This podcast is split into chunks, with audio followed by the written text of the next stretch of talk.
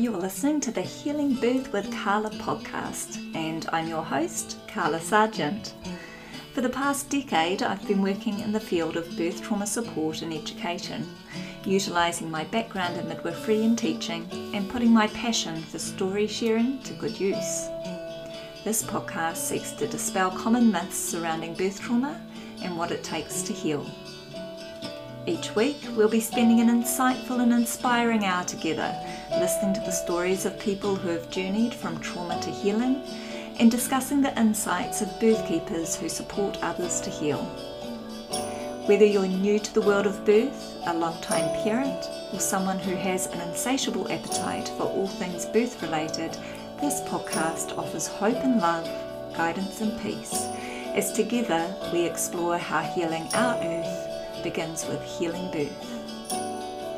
But before we grace your ears with today's episode, I'm going to take this opportunity to say that if you're inspired to heal with me, or to train with me, or if you have a healing story that you'd like to share on my podcast, reach out to me via my website healingbirth.co.nz. In this episode, Sarah, who, like me, is an ex midwife, and I discuss all sorts of birthy goodness. Sarah shares about how she came to the realization that the maternity system is seriously flawed and why being a hospital midwife was no longer her calling. She talks about her own birth experiences from a medicated hospital birth to a jumping through hoops midwife supported home birth, and then to a magical yet simultaneously oh so normal free birth. We discussed the vital self work that is required in preparation for an empowering birth experience and so much more. Sarah is now working as a birth doula and runs hypnobirthing classes. Enjoy this candid chat between two passionate birth workers. Welcome, Sarah. It's so awesome to have you on my podcast. I'm really excited for today. Me too. Thanks for inviting me. Oh, well, you're very welcome. I can't wait to hear a bit more about your story. Um, I've been following you on Instagram for a while, and like many others, you've got a you've got a, a massive audience. So you've got some amazing wisdom to share that's been really well received by a lot of people out there. Um, so yeah, super excited to have you come on my podcast and share some of that wisdom with us. And I guess uh, for me, I want to hear a bit more about your story, like how you went from being a midwife um, to no longer being a midwife, um, how you went from hospital birthing to home birthing or free birthing. And yeah, so I imagine your story might be a little bit like mine. So I'm an ex midwife as well, and was really disillusioned by um, what I believed midwifery would look like, feel like, be like, um, and the realities of it. And um, so, yeah, so please share with us what inspired you to become a midwife and, yeah, what was the reality of being a midwife like for you? Well, I decided that I wanted to be a midwife from a very young age, I guess, when I was in high school. My mum got pregnant with my youngest brother when I was 10. And so I was just so interested in in everything about that and when he was born I was like his second mum and things like that. So that's kind of where that started off and then in school I've always been super interested in like biology and science and the body and things like that. And so when I was deciding what I wanted to do leaving school, my mum mentioned like a nurse or a midwife. And I was like, never heard of a midwife before. What is that? And she explained to me what a midwife does. And I'm like, oh my God, yes. So, literally, from the first class that I had at uni, I just fell in love with the profession. So, um, even the medical side of it at that point is what I kind of liked as well, I guess, at that stage. Um, all my placements, loved them. Being in birth suite, loved it. Seeing babies born, it was just like a miracle happening in front of my eyes. So I think that's kind of what I fell in love with. and even till this day like I, I will never get sick of witnessing birth it's just amazing and yeah uh, it's like looking at a newborn every day nothing changes but it's still just beautiful and amazing and like inspiring. So um that was that. Then you know being a midwife in hospital it was like i feel like you you just get disheartened as the time goes on because you're you know what birth is like and you see normal vaginal births that just happen seamlessly. And then but they're like honestly we would refer to those births in the hospital i worked at as like a unicorn birth because it even to get our um you know to be signed off you need 20 normal vaginal births and it took like 4 years for some people to get 20 normal vaginal births. And I know? can imagine, I can imagine, Sarah, that a normal vaginal birth is probably quite distantly removed even from what we know you know a home birth an undisturbed home birth to look like like normal vaginal birth would probably still entail a number of unnecessary interventions right totally now i when i first witnessed like free birth I'm just like, I have never seen a true physiological birth until now. Yeah. Yeah. And then once I started knowing more about free birth, physiology, physiological birth, all of that kind of stuff, I got such a hit to my ego because I'm like, oh my God, I actually knew fucking nothing. Mm-hmm. and here, like, again, when I think back, and this is also what people don't understand is that mindset that a lot of professionals have that work in that system in the hospital. They're all high and mighty, and I know best. And I, you know, I used to come home and be like, "Oh, I, I done this beautiful birth today." That was mm-hmm. literally words that I would use. And now I'm just like, "How dare I?" Like the birth was beautiful because I was so good at delivering the baby. Um, so yeah, it was that was kind of my mindset working within the hospital system, but kind of as time went on, you you start seeing these little cracks and these little flaws in the system. Um, even when I had my daughter, when I, I was a grad when I fell pregnant, and I had my daughter in the hospital that I worked in. And I was so like I knew that I wanted a natural birth whatever that meant to me at the time. Probably a natural birth just meant baby was coming out of my vagina, and that was as far as you get. Um, but I had no faith in myself. I'm just like, how I have never seen a first time mum come in in spontaneous labor, not have any pain relief, and just have her baby with no issues. I'm like, how am I going to do this? You know? Um, but I still had that want. Um, and I ended up having a normal vaginal birth, but I had an epidural and I had my waters broken and I had Synt put up and I had, you know, um, Synt for third stage and all that kind of stuff. Um, and then I knew for my second baby, as soon as I fell pregnant, I knew like I need to experience a normal natural birth. And I just knew that I needed to have a home birth because that's the only way I'm going to experience that and not be tempted to have this intervention. So I booked in straight away. As soon as I fell pregnant, um, I decided I'm going to have a home birth. And I told everyone that I knew, I told everyone at work. So then I couldn't go back on my word. I had my son at home and I did have him through the home birth program at Sunshine, which is a hospital here, and they do a home birth program. Um, and I did still have to jump through so many hoops just to get my home birth as well. And so that was quite exhausting. Describe those. What what do you mean by jumping through hoops to get your home birth? There's so many checklists for a hospital home birth to go ahead. For you to be even, you know, accepted into that program, you need to be really low risk. And that means no previous complications. You can't be over you know 42 weeks. You can't have gestational diabetes. You have to do the glucose tolerance test. You have to you know have ultrasounds. You have to do all these tests to rule out every single thing. And i'm just amazed that women actually get you know are still in the program towards the end of their pregnancy. Um it said so, everything just that what you called it a um a hospital home birth. Like well, essentially, that's what it is. And yeah. I was honestly very, I think I was lucky in this instance that my labor was actually really quick.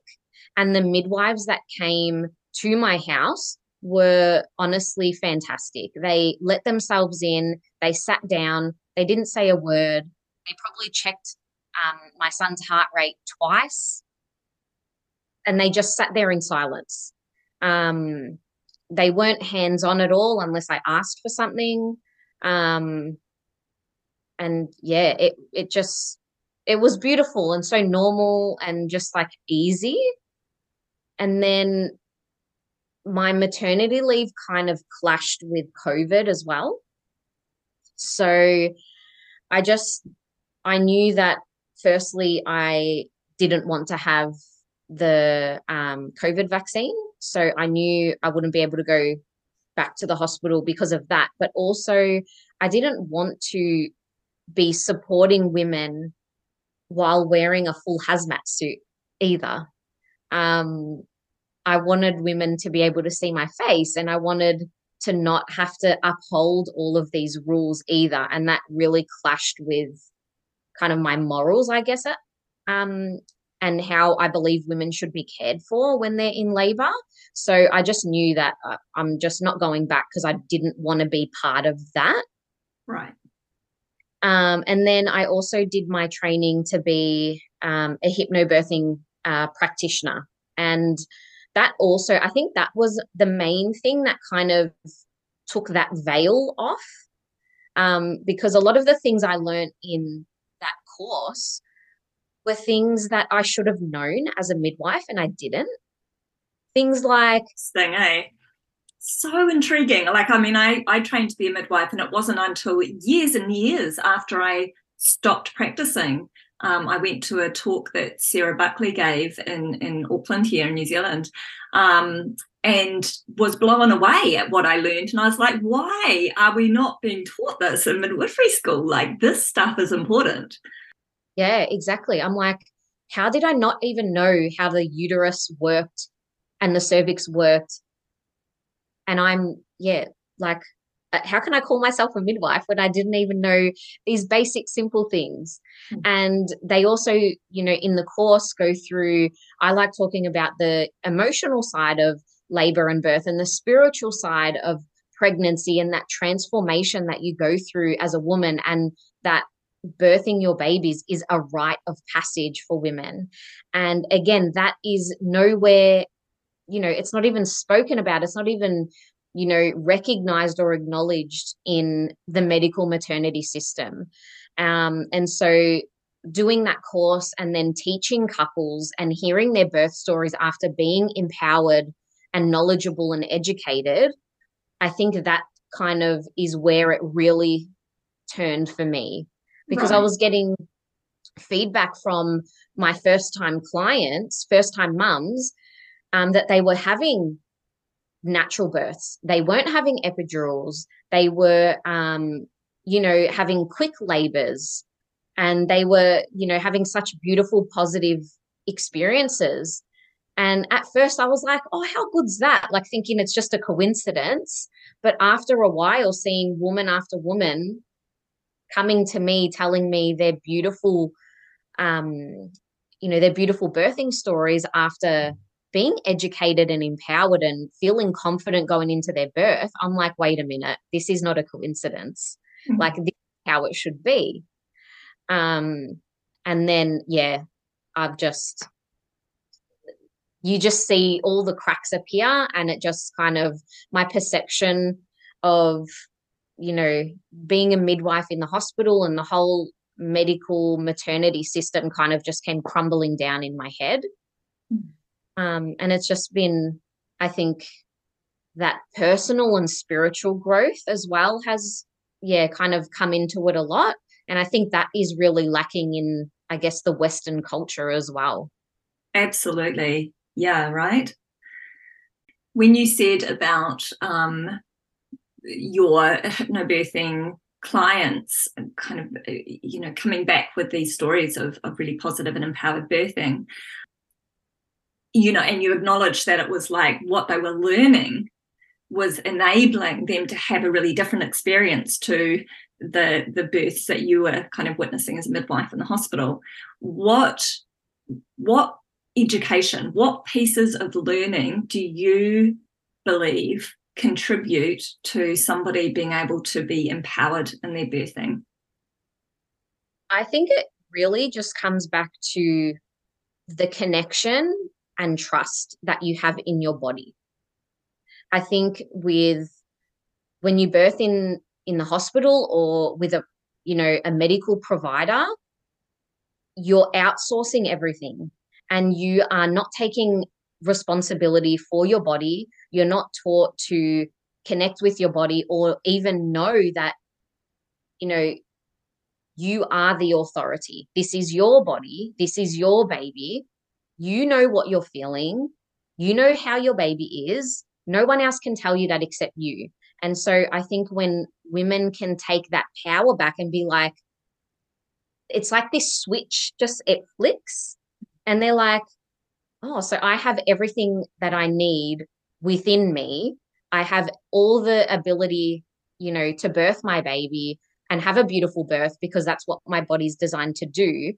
When they can connect back to that, I think that is what makes the difference. Mm. Because when you understand how your body works and you have that trust and faith in your body, you have all the confidence in the world and no one can take that power off you. So I think that really, you know, don't, I wouldn't even worry about, you know, or learning the stages of labor or what's the best birthing positions or, you know, knowing how to push your baby out. Like none of that matters. What matters is you need to trust your body and trust yourself and then everything will kind of fall into place after that I, I absolutely agree. I also want to add that that trust doesn't come easy in a culture that conditions us to have a lot of mistrust in our bodies and in our birthing capabilities that causes us to believe that birth is inherently dangerous and that the safest place to be is uh, in the hospital under the care of medical professionals and that you know birth is something to fear. So part of what i believe is important around coming to a place of trust you know being able to get there and really believe in ourselves is unpacking that conditioning is seeing where those where those fears are coming from where those beliefs that we've often held on to quite unconsciously. You know you described it beautifully in sort of saying how you were as a hospital midwife and not understanding not seeing things for what they were because you just didn't know any different. And that's you know that's what you've been taught and grown up kind of believing or whatever. You don't know what you don't know. And then it takes kind of witnessing somebody standing in their power in birth or you know doing your hypnobirthing training and learning about birthing physiology to go oh my goodness shit i didn't i didn't realize you know? I think part of what frustrates me so much about you know the work i do is uh, in supporting people to heal after traumatic birth and, and I have incredible success with with supporting people on that journey and go and them going on to have the most amazing, empowered, positive experiences of birth. You know, like I feel like it's just so special to get to sh- you know have people share those stories as well on the podcast and inspire others. But how do we impact people before they have that first birth? You know, because it seems like for so many the path to empowered birthing begins with them having a, a, negative or traumatic birth experience and saying, I, I need it to be different next time. I don't want to go through that again. You know? Have you got yeah. any thoughts around that? How do we how do we impact people before so that they don't have to experience trauma in the first instance. Yeah look i think that's that's the main struggle i guess because like you said you don't know what you don't know. And you know as much as you can even um, speaking re- real now as much as you tell a person sometimes people don't really understand until they learn the hard way and that's really sad when you see that happen but I think, un- unfortunately, that's how it is a lot of the time. But when you start planting seeds, I think that's where it comes from. And women need to know that, that you need to take responsibility and the planning of your birth needs to happen prior to you even conceiving.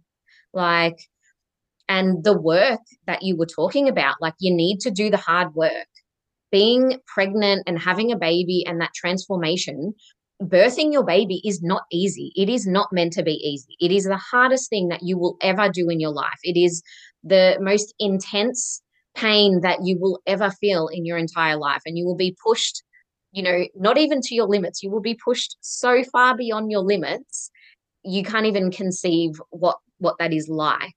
And so the work that women need to do is massive it's huge. And I think that needs to be acknowledged. Um, and having that support system as well, and having people, you know, like us preaching this. And so, you know, I have I've had clients, you know, first see me, you know, they're having a hospital birth, they're definitely having an epidural and all this kind of stuff. But once you they start learning and you start planting seeds in their head their mindset changes over time. And it's those women that are now have booked in to have a home birth with me. So, absolutely. Um, yeah. Hey, podcast listener, I'd love a moment of your time to briefly share with you about my online Soulful Birth series. This is a holistic birth and postpartum preparation course a beautifully curated alternative to mainstream antenatal classes. We hop on a Zoom call together each week for eight weeks and discuss all the juicy and important pieces of birth and postpartum preparation. Self work is a crucial component of the course, and numerous guided meditations and journal prompts are given to you as a member of the Soulful Birth Tribe. It doesn't matter where in the world you are, whether this is your first baby or your 10th, or even whether you're pregnant yet. If you want knowledge and know how around planning for the birth and postpartum that you deserve, this course is for you. Check out the link in the show notes. I'd love to work with you. The next round of Soulful Birth starts on September the 13th.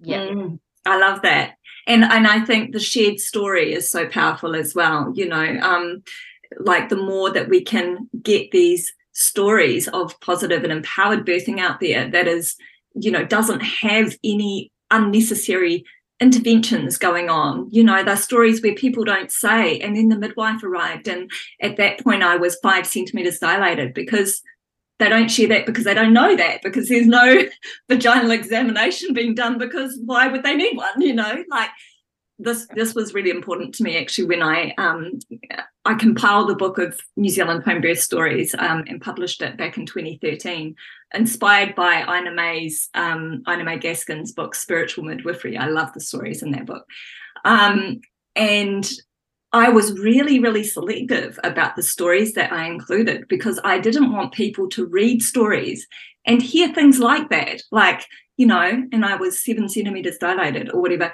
because it's it's those messages that we take on without even being aware that tell us we need somebody else to be monitoring the dilation of our cervix in order for you know birth to be safe or to monitor progress or whatever.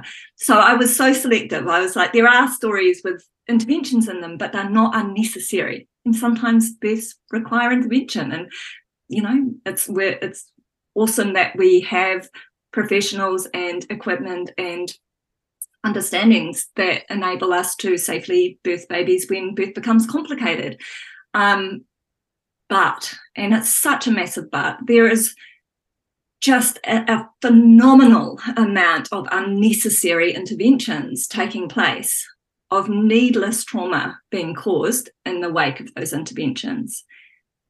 And that trauma isn't just a like, shit, my birth was fucking horrendous and has left me feeling like shit about myself.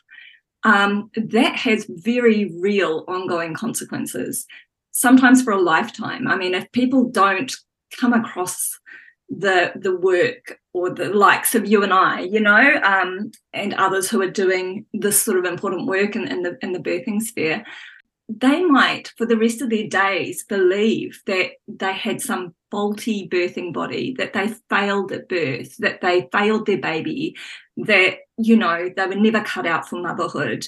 Uh, they might have ongoing issues with bonding and connecting with their child for the rest of their days. Their marriage might have fallen apart as a result. You know, like this, this has very real ongoing consequences. The leading cause of maternal deaths in New Zealand, as it is in other places in the world, is is suicide. You know, like we are doing an atrocious job of of recognizing the importance of the holistic nature of birth, of the importance of, you know, holistic safety in birth, not just physical safety, but mental and emotional and spiritual and cultural safety. And until we understand, like I love, you know, you raising the whole rite of passage, you know, birth is such a potent rite of passage. And um, until we start to really acknowledge that and you know, treat birth and birthing women with the respect and honor and love that they need to work through that really momentously challenging time in their lives, then we are, you know, we're going to continue to see lots of issues in our society that need not be there. Yeah. Well, that was quite a rant. I'm, you know, but it's it's it's so big and i feel it like i feel it so deep as well mm. um, yeah. yeah it's your postpartum is it's your whole life so and you know women will will come to me and be like oh you know am i am i stupid for spending this much on my birth or saying that you know a home birth's too expensive or this is that and it's like well how much do you value your mental health? How much do you value you know your bond with your baby? How much do you value your body? How much do you value your self-worth and your self-esteem? You know because your birthing experience you don't have a hundred of them in your life. You have maybe one two maybe three sometimes four you know? Mm-hmm. um you don't want to have any regrets when it comes to that you know, you want to make sure that you're putting in the work. You want to make sure that you're supported with the proper people as well. And, you know, like you said, um, tearing down all that conditioning and that fear. The fear comes from the conditioning. Um, and a lot of the time it's just unnecessary fear because the things a lot of women are have um, fear about is not anything that they even need to worry about generally you know? Yeah or they or they might have fear for instance around um you know birth being horrifically painful and their friend who you know had this induction of labor and was just an excruciating pain and it took hours and hours for the epidural to to come and you know like hearing these stories and which lead us to believe that we're not innately designed to be able to cope with the degree of pain that we feel in birth without understanding that so often things like excessive pain that requires an epidural is caused by the interventions. It's not caused by the birthing body, right? Like a physiologically birthing body is designed to give you all the things you need, the internal resources to be able to cope and get through those massive challenges. And also, like being prepared for that, that is part of birthing your baby. But you, you know, if we build women up and be like, yes, it's going to be hard, but you are so capable. You have all the ability to be able to do that. You're so capable to move through that, to go through that. That's what you're designed for. Um, women aren't told that. You know, they're just like, it's okay because I will save you. You don't need to worry about that. You don't need to feel that.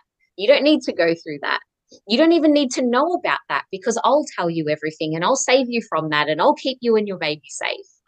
So, yeah. Yeah, there's a lot to unpack, right? Because yeah, we're and we're so much that we're unaware of that we've taken on board as well, I think. Yeah. Um, I would love to hear you said that um, you got to witness a free birth, and that was uh, that really opened your eyes up to what what birth can and should, in, in my opinion anyway, um, be like, you know, for the vast majority of people who are birthing. What enabled that? How did that come about? And at what stage in in your journey were you when you um, witnessed a free birth? So after doing the hypnobirthing classes for a while, I kind of really got FOMO about not not being there. I'm just like, oh, I wish I was there to witness that, you know? Again, coming from my, you know, midwife background, I want to see, I want to do, like I want to be there. I'm not needed, but I just want to be there. Um, so then I'm just like, you know what? Now I'm going to start offering doula support because, yeah, I just want to, I want to be there. I want to witness women in their power. I loved it. Mm-hmm. Um, and then one of my clients, it was her third baby. She had a traumatic hospital birth. She had another hospital birth with a private midwife, and it was much better because she did have that support um, and someone being like, if you don't want to do that, don't do that, um, kind of thing. And then this time she's like, I don't even want to go to the hospital. Um, what can I do? And I'm like, just have your baby at home, you know? Um, and it was like she had the bare minimum you know, there was no birth pool, there was no, you know, timing contractions, there was no this, there was no that. It was just like I came, she had her baby, she went back in bed and see you later. Like it was just and I find free births like they're so simple. Like even my birth with Louis, it's so when you just take back all of those unnecessary things, it is the most simple thing in the world. Like it just, it will happen and it happens. And it's kind of like a, just another day. Like it's just a boring old day, but something amazing has happened. Um, and just like the simplicity of it all, that's, I think, what amazes me the most. It's like women don't need anything. You can be in a room by yourself and you will have your baby. Like it's as simple as that. Um, and that's kind of what frustrates me as well, because there's so much going on, even hospital births or home births, there's so much going on when you don't need anything. Hmm. You just need to feel safe and supported and, you know, comfortable. What is the difference in your mind uh, between home birth with a midwife present uh, and free birth? Um, again, and like no shade to private midwives. Um, but, you know, and if they're honest, they will admit it as well. Midwives, private midwives are still bound by their registration. They still have rules to follow. And if it comes to supporting, you can't support a woman authentically when you are still bound by your registration because if a woman wants to go past 42 weeks or her waters have been opened for longer than three days, um, the midwife has rules to follow based on her registration. Even if she does not care about it and she's happy to support that woman with whatever she wants that's outside of those rules, it doesn't matter because if she wants her registration, I believe that the vast majority of private midwives will not put the woman before their registration. Right. And it's an it's just an unfortunate truth. And I don't like, you know, um, angering people or triggering people, but uh, that is the truth. Well, the truth needs to be told because how can birthing people make informed choices for themselves if they don't understand the realities of the choices that they're making or they don't know the questions to be asking their care providers you know? If if my if i go past 42 weeks will you still support me to birth you know support me to birth at home? Um as, a, as an example of a question you might want to ask um, a prospective midwife right? Or you know some women what if i don't want to have ultrasounds during my pregnancy? Yeah. You know what if i don't want to be monitored at all during my labor? What if my baby you know decides to turn at the last minute and i'm pushing in baby's breech? You know a lot of these things aren't kind of considered by a lot of women when they're having home births. And unfortunately another thing that i commonly see is that the most trauma that I've seen from women after their birth experiences have come from women that have planned a home birth with a private midwife and have ended up transferring into hospital. Um, and they're the ones that experience, to me, the most trauma because at the last minute, either their midwife has been planting seeds of doubt because their labor has been, you know, longer than the norm, or their waters have been open for a certain amount of time, or they've been had uncontrolled early pushing, things that are kind of a little bit outside of the norm, but still normal to me. Um, the private midwives have kind of seen that as a bit of an emergency and then planted those seeds of doubt and then, you know, sabotaged the birth. Mm. Mm. Mm.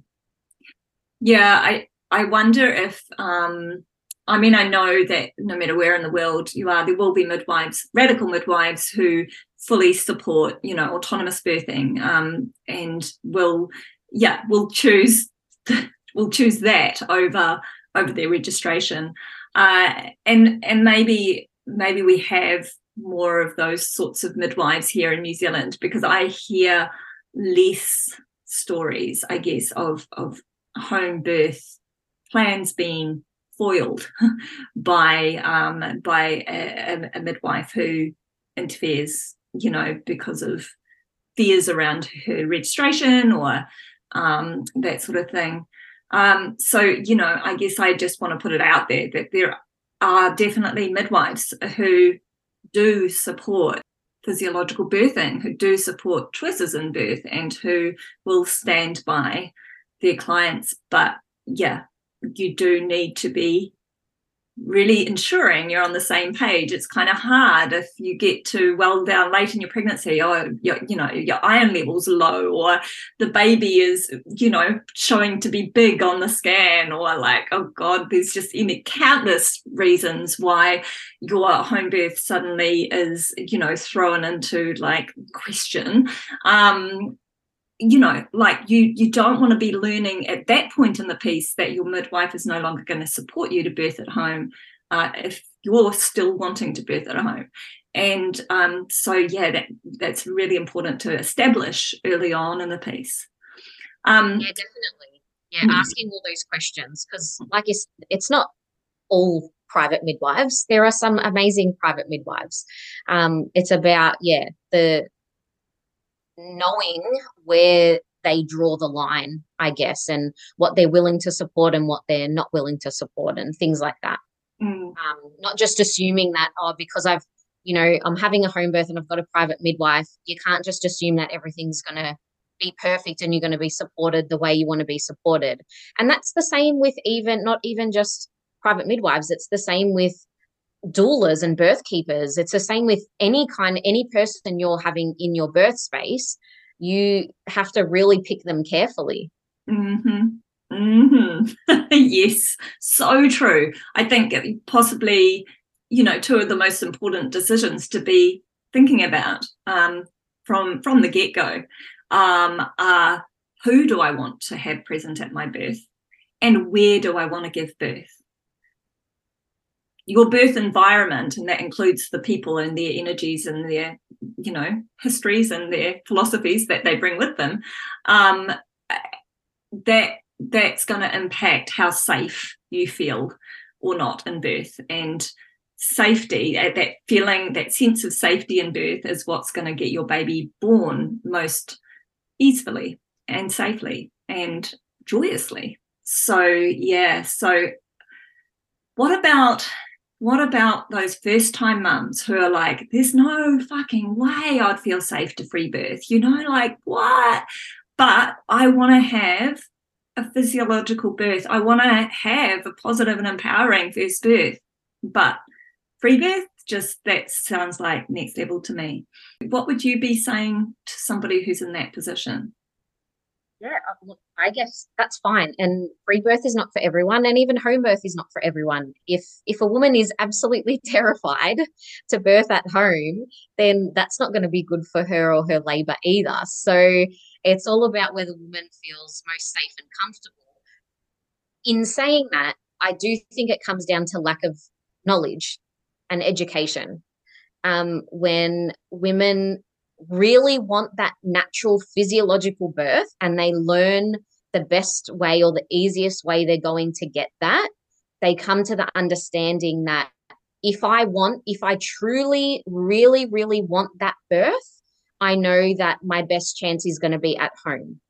And I have clients that birth in the hospital, but we go through the limitations that that is going to bring in their birth and their labor and they understand that like i have clients i say I know if I go to hospital, I, I know that I'm going to be, you know, um, I know that there's going to be interventions um, there and I might be pressured at some points and blah, blah, blah. I get that. And I'm just like, cool. As long as you know that and you're happy to take that on, then that's what you're going to get in hospital. Um, so I guess it's just, it's about that awareness and that education. But if women truly, truly, the women that truly, really want that physiological undisturbed birth, they don't have a problem with birthing at home. Mm, yeah.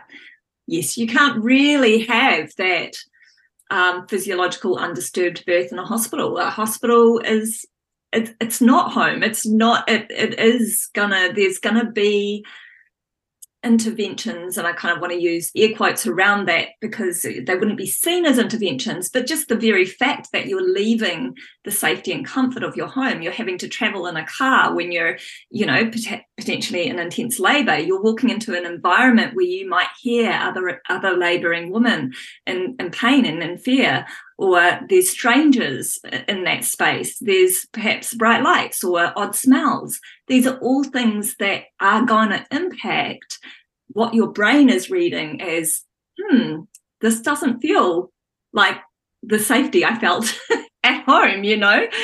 Um, but you're right some there will always be some people who, for whom they they learn all this stuff and you know they feel safest being in that hospital or they yeah, they won't feel safest being in their home. And I, wholeheartedly believe that wherever we feel safest is where we need to birth our babies. We, we, need to make the decisions that feel safest for us. But I also, like you, um, think that that mm, sense of safety will change depending on your depth of knowledge um, around that stuff that we've been talking about. Um, so unpacking what where your beliefs and fears have come from uh, around um, birth um, and uh, understanding birthing physiology, understanding how our innate design to, to birth, you know, unpacking those stories that we've heard out there um, of of traumatic birth, you know, and it's not often described, that word isn't often put with it but rather that's just how birth is, you know? Um, yeah, so yeah, kind of there's a lot of, and I like that you've referred to this a few times as well, there's a lot of work that needs to be done um, in order to uh, to get to a place of understanding and really appreciating what you need in order to safely, most safely birth your baby. You can have a nice birth at a hospital. It's like not all births are horrendous and traumatic. Um, yeah, it all depends on that why. Do you want to share with us a little bit about um, so so your second birth with with I'm trying to remember oh Raf's birth was a home birth with a private midwife and then you said Louis' birth was a free birth um yeah what were were those experiences very different for you or um is there anything you want to share about um any of your birth experiences that might just be fun or inspiring for us to hear yeah. Um, so with Louis, um, I also had a wild pregnancy, um, apart from one ultrasound that I had. Um, and I feel like it's the pregnancy that kind of changed me the most, I guess.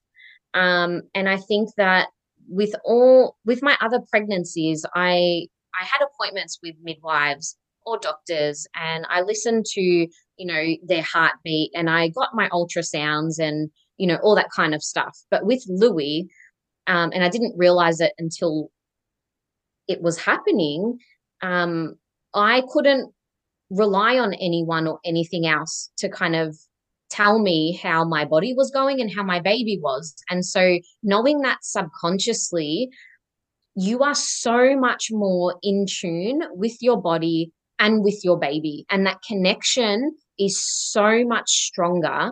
I felt Louis move like so much earlier than I felt Charlotte or Raf. Um, I reckon I started feeling him at like 10, 10 weeks or something like that, or 12 weeks, or, you know, something ridiculous like that. I was just like, it can't be that. And I'm like, I know what I was even doubting myself. And I'm like, no, I know what movements feel like. Like I'm literally feeling a baby move inside me. Um, when it came to, you know, even just being on top of my my cravings or my aversions, like I, I knew exactly what my body needed when it needed it. I knew what supplements I needed to take. I knew what foods that I needed to have. Um, I knew, you know, that Louis was okay every single day of my pregnancy. If I wanted to feel him move, I would just literally close my eyes and ask him to move, and he would move. Um, I knew like a day before I was going to go into labor, like I knew when it was going to happen, I knew how it was going to happen. Um, you're just so much more conscious and aware of your body and your baby. And I think that is the massive difference that I felt with Louis compared to Raf and Charlotte. And then in my birth, I was so aware of everything. Like I felt every surge. I was visualizing my, you know, my cervix opening and him moving down. Like I could literally see it in my head happening as it was happening. And I wouldn't, because I was so in tune and so trusting of my body and just in that transformation. And I honestly just 100% wholeheartedly surrendered to it. I wouldn't even explain it as painful. Like I don't don't think that my labor was painful at all. Um it was yeah, so powerful yet so just like nothing, you know? And he was the first baby that I, you know, pulled out myself. Um so that was also you know such a powerful moment for me as well um, but yeah, it's just it's something that you can't even describe, you know. Mm. Mm. But I do love this description. Like I, this is this is powerful. This is beautiful hearing this. I think what I'm hearing is a key difference between your you know your monitored pregnancy your your midwifery care pregnancy um pregnancies versus uh, you know your wild pregnancy um, that is that that taking on full responsibility means that you become very in tune with your body's messaging you become very um, communicative with your baby and listening to what comes through from them and they're listening to you too um, and you and you through that process you are developing an ever growing sense of trust in yourself to know your needs. And this is what this is what equates to empowered birthing because when we have full trust in our ability to birth our babies without the need for any outside interference, that's when birth when birth happens. You know you were saying before you know birth happens and it's like it's become my my catch cry at the moment. Birth happens you know? It will happen. It will happen. We just need to get out of the way of ourselves and we need to stop letting other people's fears get in the way of us birthing the way that we innately know how to birth Hey, podcast listener. I'd love a moment of your time to briefly share with you about the Healing Birth Practitioner training program that I offer. This is an intensive 10 week program held online where I teach you all the skills and knowledge required to be able to effectively and confidently support others to find healing after they've experienced birth trauma. Essentially, I'm teaching you to do the one on one work that I've been doing for the past decade if you're already a birth worker, I consider this training an essential part of what you need to know to provide truly safe and supportive care. But also, this training is for anyone who has an interest in birth trauma support work. If you want to become a certified healing birth practitioner, jump onto my website link in the show notes for more details and get in touch with me to have a chat about whether this course is a good fit for you. The next training commences on October the 9th.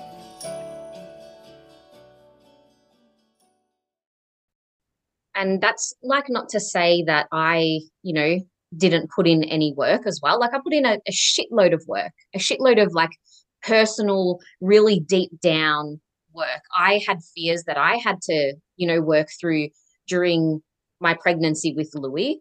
Um, everyone has fears that they have to work through. So uh, I, the work that you know I'm telling women that they have to do, I done myself as well. I had fears that I had to overcome. Um, so it's not just all like butterflies and rainbows. Like you know, you're still doing the work, and that's why these things happen so beautifully because all of that hard work pays off. You're not going to have this, you know, beautiful, ecstatic birthing moment without all of this hard work that's there. Like that's why you have that end result because of that hard work that you've gone through. Mm-hmm. Yes. Yeah. Can you, uh, do you feel okay with sharing with us what that work looked like for you? You said, you know, you you had your own fears come up. We all, we all would. Um, what, how working through doing that work, how that looked for you, what that entailed for you? Yeah, so I originally I didn't want any ultrasounds, um, but my partner wanted ultrasounds, um, and we had many many discussions over like weeks and weeks and weeks, um, and I kind of just had to think: does it mean more to me not to have an ultrasound than it means to him to have an ultrasound? He had his own reasons for wanting an ultrasound to just make sure that the baby had all their arms and their legs and there was no like you know down syndrome or anything like that. Um, and that was fair enough. That was his and i'm just like i know that there is nothing wrong. But i went against my own kind of beliefs i guess and what i my wants and i did get an ultrasound at 20 weeks and found that i had a velamentous cord insertion do you um, want to um, describe what that is for, for people who are listening? Yeah, so it's when the umbilical cord vessels run through the amniotic sac. So the baby's vessels are, are more exposed um, than they would be if it was directly connected into the placenta. Um, yeah, so I had fears around that. And again, like if I didn't have that ultrasound, then I would have just innately known that everything was fine because it was. Um, but instead, I went against it and incidentally found that there was a velamentous cord insertion, and that was one of my fears for my whole pregnancy. And, you know, working through that for me was like, I'm not going to birth in a hospital, you know, just because of a maybe. But I also had to take on that responsibility that if you know that cord was close to the cervix and my waters broke and that cord you know was impacted by that then that would mean that I would lose my baby. So that was the reality of that situation. Um, and I, you know, that was something that I really had to work through and be like, well, what would I do in that situation? Let's just imagine that that happened. What would I do? Um, would I want to change my birth, like the planning of my free birth, just because of that? No, and so that was a really strong feeling that I had. Like, I'm not going to change my birthing plans because that there might be a chance that that might happen. I was not willing to compromise my birth for that, maybe. And so, on the other side of that, I had to take, like, I had to acknowledge that, well, because I'm still going ahead with my free birth, if that happens, that's on me. And again, I think you know something you have to work through as well is your relationship with death. Yes. Um, and how that looks for you. So what would happen if you know i did have a free birth and my baby died? Um, how would i feel about that would i change again would i change my birth plans just because that is a possibility? Again no. If anything was going to happen and the same thing goes with like me not wanting to do any tests or anything during my pregnancy or ultrasounds because for me if my baby was not compatible with life um, a decision i would make is i don't want to be in a hospital having an induction birthing my baby and then having them pass in the hospital i would want to birth my baby naturally let nature take its course because if baby's not compatible with life generally you wouldn't make it to the end of the pregnancy nature will take its course. I will birth my baby, and my baby will pass with me, with our family at home, like nature has intended. Mm. Um, and it's all these questions and like scenarios that I had to go through myself to then understand what I was willing to do and what I wasn't willing to do, and what I was willing to compromise and what I wasn't willing to compromise. And then fully knowing that if something happens, it's my responsibility and that's on me. Mm. And I think that's something that's not taken into account um, within the system because women have to understand that what you do only affects you and your baby.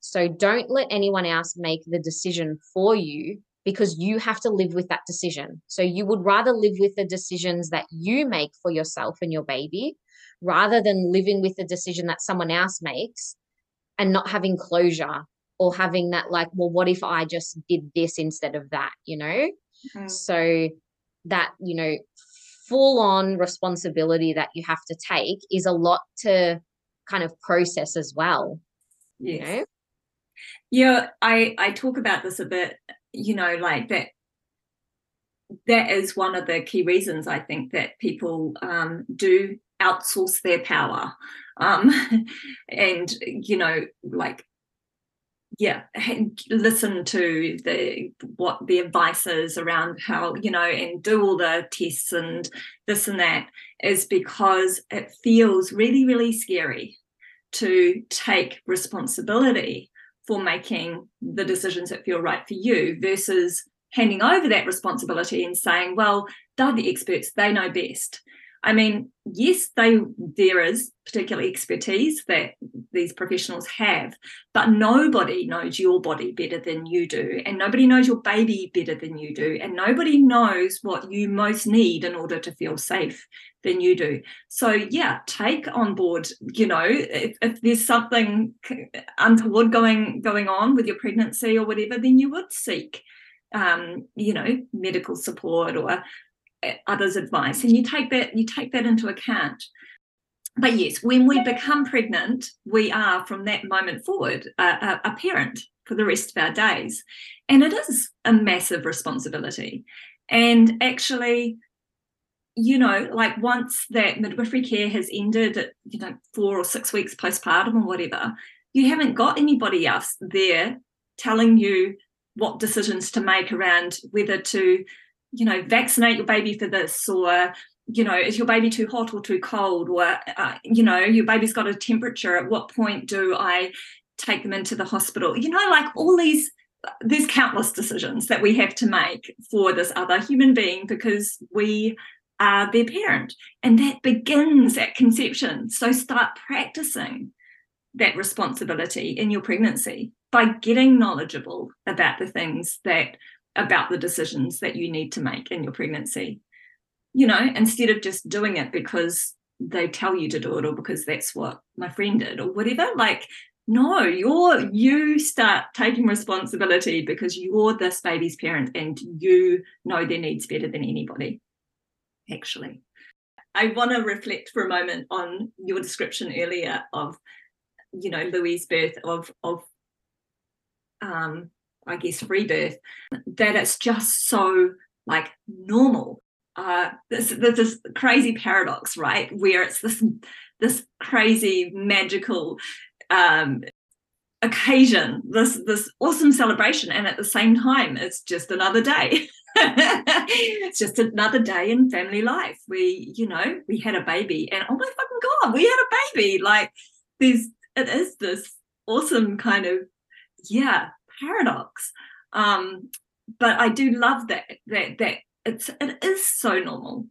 It, it's giving birth. Like you know it happens for hundreds of thousands of people every day on this planet and it has done throughout you know the history of humankind. Like birth happens. We don't kind of you know look at those farm animals outside and and freak out like oh my gosh oh my gosh another birth. We kind of do i do anyway. Um but you know it just happens right? It just happens. Birth happens. Um so yeah i i love that kind of just bringing it back to it is just so normal. It's not something that we need to get our knickers in a knot about. Yeah? Um we can just trust our bodies will tell us what we need to do when we need to do it you know how will I know when to push if somebody doesn't tell me that I'm fully dilated? These sorts of things, like when we unpack those sorts of that messaging that's out there, it's like, hang on a minute, like, do the sheep need to be told when to start pushing? yeah. Yeah. I think it's yeah, when you like so many of people and it's the dads honestly the dads i love the most because they just get the most from the education and they just they love it. And they're like oh my god like until you actually explain it like well why do they do that then? Like why would they do that? And i'm like my guess is as good as yours. I don't know. That's why i'm asking the question. Um it just clicks. Mm. but until you and like if you're not told that then you don't really know how to go from a to b. Mm-hmm. um yeah, but once you really kind of pinpoint how ridiculous some things are, then people are just like, oh, like I never thought about it like that before. Yeah. Yeah. Mm. Um, Sarah, what would you like to share with us about uh, if somebody wants to work with you? Um, how can they do that? How can, like, uh, my advice, um, if you are not living in the same vicinity as Sarah, um, she's in Melbourne, Australia, um, is, you know, first and foremost, get on her Instagram page because there is, and, you know, read back through or listen back through the reels and all the amazing wealth of free information and support you offer up through your Instagram posts. But yeah, if somebody's in Melbourne and they want to work with you, how can they do that? Yeah, um, either just emailing me, uh, which I have my email on my Instagram page, or just a direct message in my Instagram and we can chat from there. Personally, I know some people don't prefer direct messages. I actually prefer it um, it's just a lot easier than the back and forth on email. Mm. Um, and with the work that we do, it's not professional, like it's personal work. It's professional, but I think it's more personal. So it makes sense to communicate on a more like personal level. Um, yeah, so Instagram is generally where it's at. I don't have my um, website up and running yet. That's still in the works. Um, but yeah, and so you you offer doula care but do you also still do hypnobirthing? Yeah, so at the moment, I'm doing hypnobirthing classes every couple of months or every few months. Um, and I do lots of advertising for those classes. So you'll always know when one's on. And I also, yeah, provide uh, doula support. Um, I don't really call myself a birth keeper because I was a midwife previously. Um, so I just prefer calling myself a doula. Um, I don't want people to hire me because I was a midwife, if that makes sense. Mm-hmm. Um, yeah, so I provide doula support for yeah, hospital, home, and free birth. Um, but I do, you know, put more time and effort into um, getting free birth clients because I think that's where I'm kind of drawn to the most. Cool. And with your hypnobirthing courses, are they in person or online? I have done Zoom classes, so they're always available. Um, but most classes that I do are in person and either private or group classes that I run. Okay, awesome. Oh, well, thank you so, so much for getting on here today and sharing all your wisdom with us um, for you know it's just awesome having a conversation with a a like-minded um, birth worker. Um, so yeah thanks so much sarah. Well, thank you for inviting me. Um, and yes it's we could probably talk all day honestly. And thank you for all the work that you do. I put so many women onto your page and to seek out your support so um, thank you for what you do as well Oh, cheers, Sarah. All right. Have a beautiful day. I will. You too. Enjoy. If you enjoyed that episode, please spread the love by sharing this podcast with others and ensuring you subscribe and hit that five star review. And if you'd like to connect with me, you can get hold of me via Instagram at healing.birth and through my website healingbirth.co.nz. I would love to hear from you, whether that's so you can share feedback or suggestions, or because you're potentially interested in healing with me or training with me to become a healing birth practitioner. Let's do it. Aroha nui, you beautiful people.